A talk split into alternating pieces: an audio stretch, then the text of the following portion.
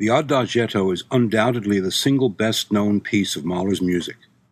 Its popularity skyrocketed primarily as a result of its use as background music for Visconti's film Death in Venice. There is some controversy, however, about what Mahler intended the Adagietto to communicate. Wilhelm Mengelberg, an intimate friend and colleague of Mahler and an early champion of his music, claimed that Alma Mahler had confided to him that Gustav sent a manuscript of the finished work to her as a love letter when they were courting. Certainly, the romantic nature of the music can support this contention, yet, in purely musical terms, the Adagietto is clearly related to the Rückert song Ich bin der Welt abhanden gekommen, whose poetic text and emotive character convey a very different mood, one of loneliness, withdrawal, and estrangement. I agree with Henri Louis de Lagrange when he suggests that it seems to me improbable that Mahler could have written two pieces so related in every way with such different meanings. If Mengelberg's story is true, wonders Lagrange, why did Alma never mention it in any of her writings on Mahler? One might also consider that Mahler's own expression of personal love would most likely consist of two principal elements longing the motive bearing this cognomen being of great significance in this movement, and angst, which may well be considered as characteristic of Mahler's own romantic nature. That Gustav may have wished to test Alma's feelings at this early stage in their relationship might have been the reason for sending her the manuscript in hopes that she would understand the message implicit in the music. That she apparently did may serve to support Mengelberg's suggestion. Whatever Mahler's intentions, Donald Mitchell considers the Adagietto like an orchestral song without words. Within the context of the symphony, the movement serves as a prelude to the finale, particularly because of its brevity and the thematic relationship between the two movements. Yet it is the only slow movement in the symphony, the one sustained expression of romantic love in the entire work that provides the key to resolving the tensions of Part 1 and overcoming the chaotic whirl of Part 2.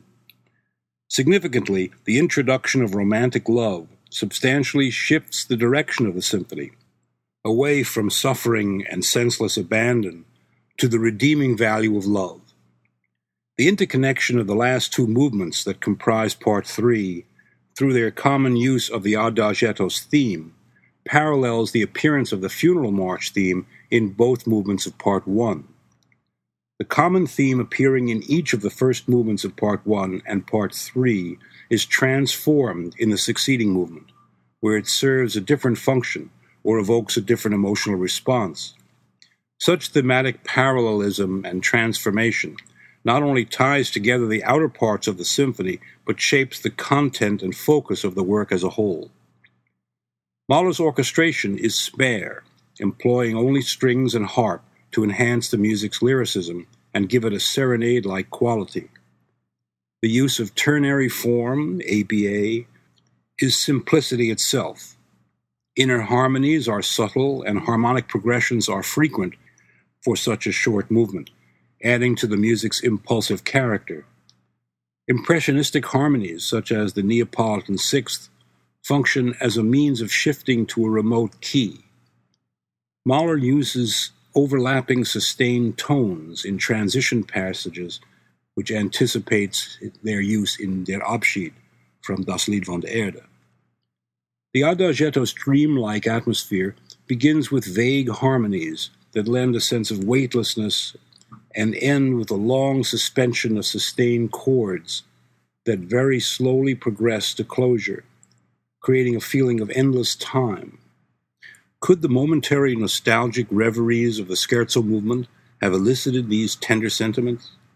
Although they do not share musical material, the scherzo and the adagietto have a conceptual relationship, being virtually the converse of each other, both in mood and musical content. This relationship conforms with the progressive development of the symphony from profound grief and anger through revulsion with the senseless whirl of everyday life to the emergence of human love that causes great happiness and thereby resolves the internal conflict with which the work began. Much commentary on this movement has focused on the main tempo and the length of the movement. If the movement is taken at an excruciatingly slow pace, it can sound like a dirge, which would not be in keeping with the suggestion that Mahler intended it to be an expression of his love for Alma.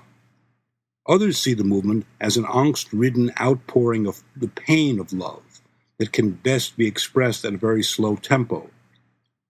Part of the problem arises from the title of the movement itself, Adagietto, which could be read as a tempo marking. As such, the tempo would be somewhat faster than Adagio, but slower than, say, Moderato, thus substantiating the argument for avoiding a very slow pace. Mahler did provide titles for movements from his published symphonies. In fact, the preceding movement is titled Scherzo.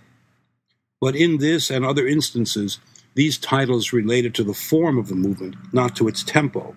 However, it is far from certain what Mahler intended to convey by using this musical term normally identified with tempo, for he also designates a tempo marking at the beginning of the movement, sehr langsam, very slow. This seems to contradict the title of the movement if it is interpreted as a tempo direction. Mahler also gives the finale of the Ninth Symphony a title, Adagio, but places a virtually identical tempo marking immediately after it, sehr langsam und nach zurückhalten, very slow and somewhat hesitating. Since it is unlikely that Mahler considered both adagio and adagietto as designating the same tempo, he must have had another reason for using these terms as titles for their respective movements. It had become commonplace by the end of the 19th century to refer to the slow movement of a symphony as an adagio movement. By the use of the diminutive version of adagio, adagietto, Mahler may well have intended to refer to its brevity, compared with, for example, the usually longer adagio movements in Bruckner's symphonies. In fact, it has been suggested that Mahler was paying homage to Bruckner's magnificent adagio movements by placing that word at the beginning of the Ninth Symphony's finale. Could Mahler have had similar intentions in regard to the Fifth Symphony's slow movement? Whether he did or not, the fourth movement's title is not a tempo designation and should not be taken as evidence that the principal tempo of the movement should be faster than that indicated by Mahler, sehr langsam. Violas and cellos open the movement softly with sustained open harmonies over which the harp plays a brief sequence of gently falling arpeggios. They create tonal ambiguity and evoke the sensation of floating on a billowy cloud. In a slow, restful tempo, the main theme that overlaps with the close of the descending harp arpeggios moves in the opposite direction, self generated and contrary to what preceded it.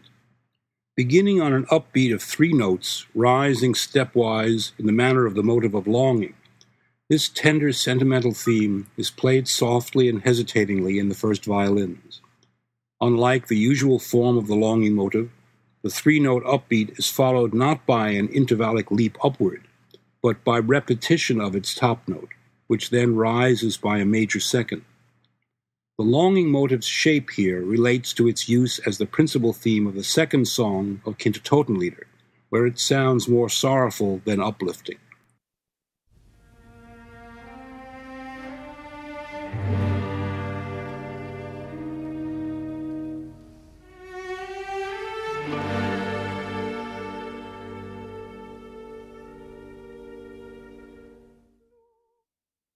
The main theme of Ich bin der Welt also begins with a variant of this motive, though in a more irregular manner, and elicits emotions more characteristic of the Adagietto's theme.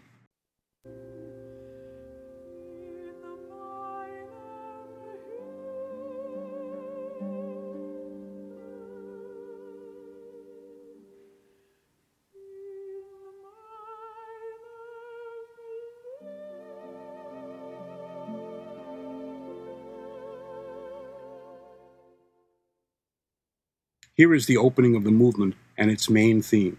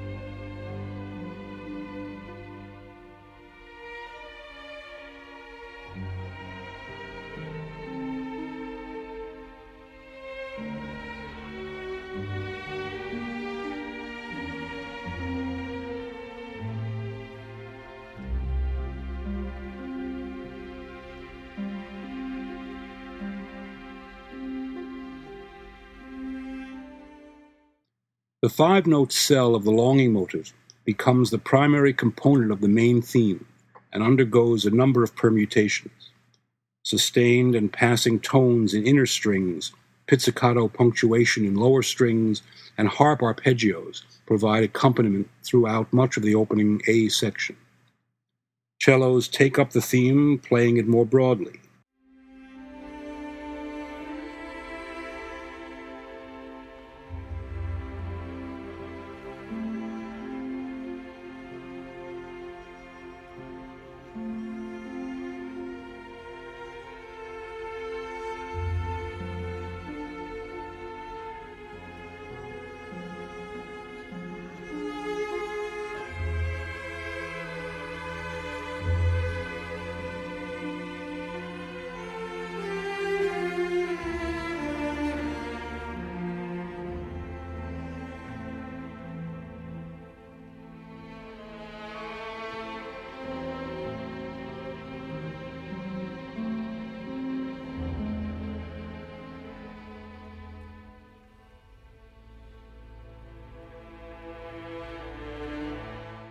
As the theme develops, dissonant passing tones in violas and falling minor seconds lend a touch of pathos to its bittersweet lyricism.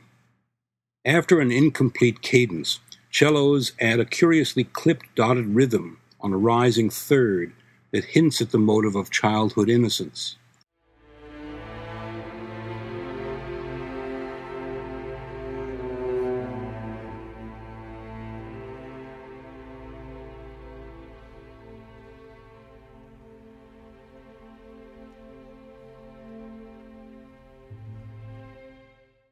Reprise of the main theme is preceded by a brilliantly compact transition with layers of sustained tones in rising sequence in a manner that suggests but is slightly different from the opening measures. First violins enter softly, virtually melting into the theme on a falling dotted rhythm punctuated by quarter notes on the harp.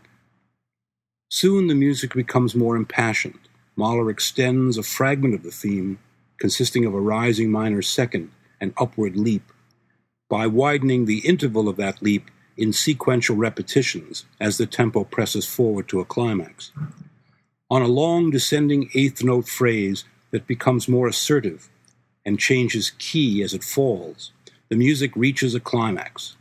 A sudden octave leap to a sustained F major chord with high A as the top note out of which descending arpeggios in strings against ascending harp arpeggios break out in a fleeting moment of passion.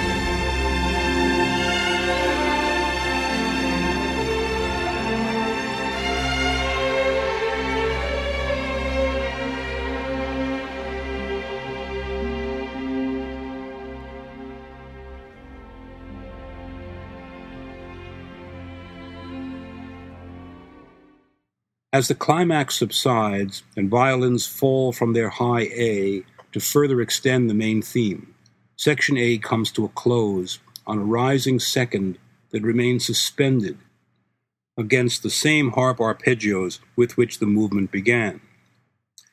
The middle or B section begins with a new, more assertive theme in the first violins, played ardently in a more fleeting tempo. Thrusting attacks on sustained chords in low strings add forcefulness to this more aggressive emotional outpouring. Based upon the little arch like figure on the third interval, played by the cellos before the first theme resumed during the A section, this new theme also includes the four note motive sung to the words Der Tag ist schön, the day is beautiful, at the close of the fourth song of Kindertotenlieder. Mahler may have intended this musical reference to convey his hope for a new day, made beautiful by the presence of his beloved. The climax is reached in mid measure on an upward thrust to a strong dissonant chord that resolves to G flat, the key into which the tonality immediately modulates.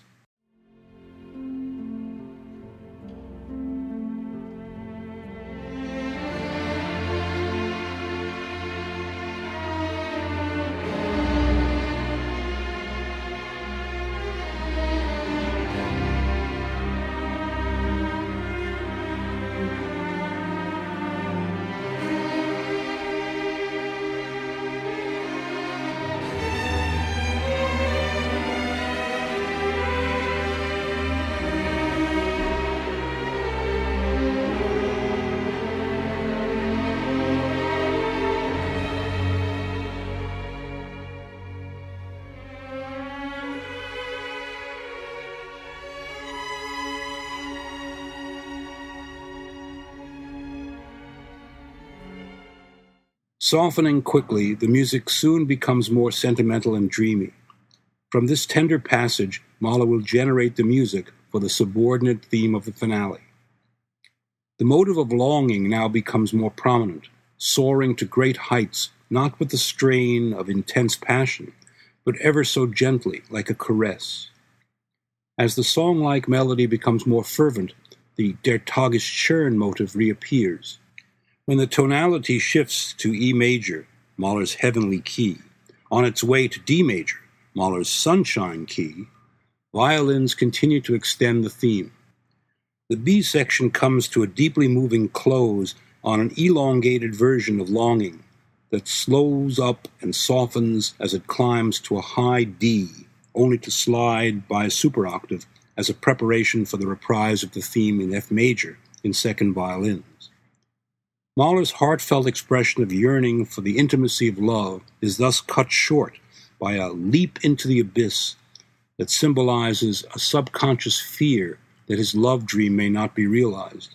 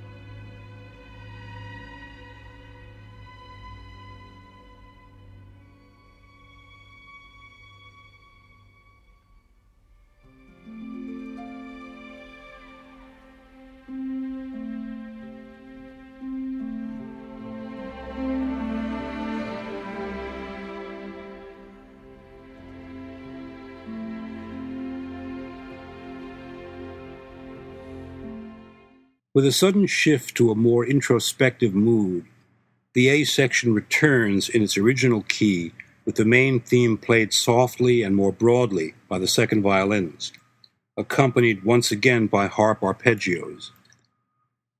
In a most unusual procedure, tempo 1 is not reached until the theme is in mid course. Yet the transition is seamless because Mahler plays the elongated version of the theme's first part while retaining the previous slightly brisker tempo. Cellos extend the theme on an arch like phrase into a cadence. In a marvelous two measure transition, sustained Cs appear in overlapping entrances that rise through the string ensemble, entering at different parts of the bar and hesitatingly working their way up to the first violin. A long, gentle sigh leads to the second part of the theme, while the elongated upbeat of the theme rises in the second violins against falling pizzicatos in the bass. One feels drawn slowly back into the serenity of the opening. This brief lead in to the main theme's second part is one of the most beautiful transition passages in all of Mahler's music.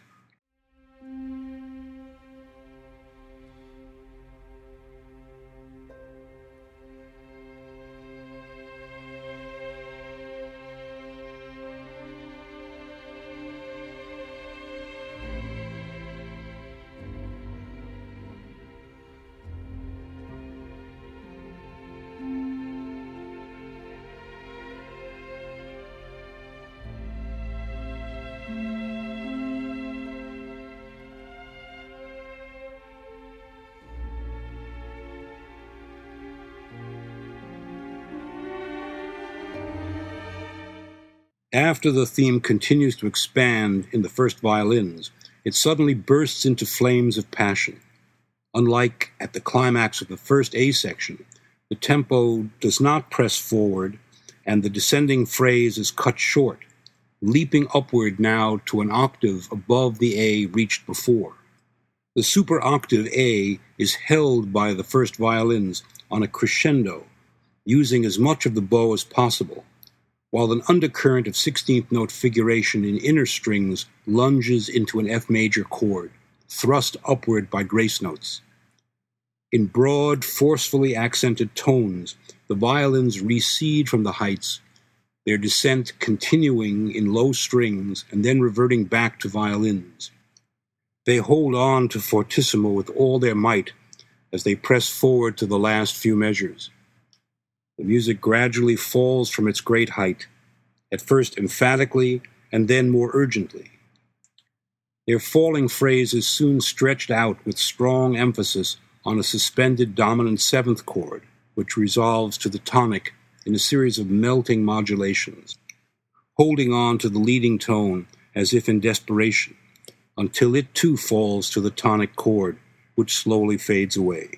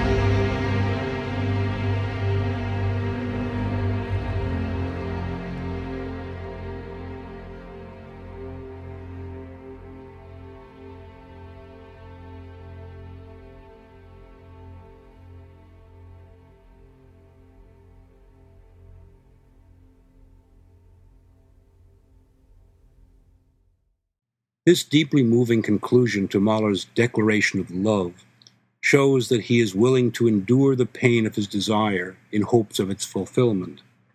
Long suspensions create the illusion of timelessness that imply that the love so ardently desired may well be eternal. In this sense, the Adagietto's underlying premise might very well be the converse of that of Ich bin der Welt abhanden gekommen. Mahler's sense of alienation and loneliness is dispelled by his longing for mutual love.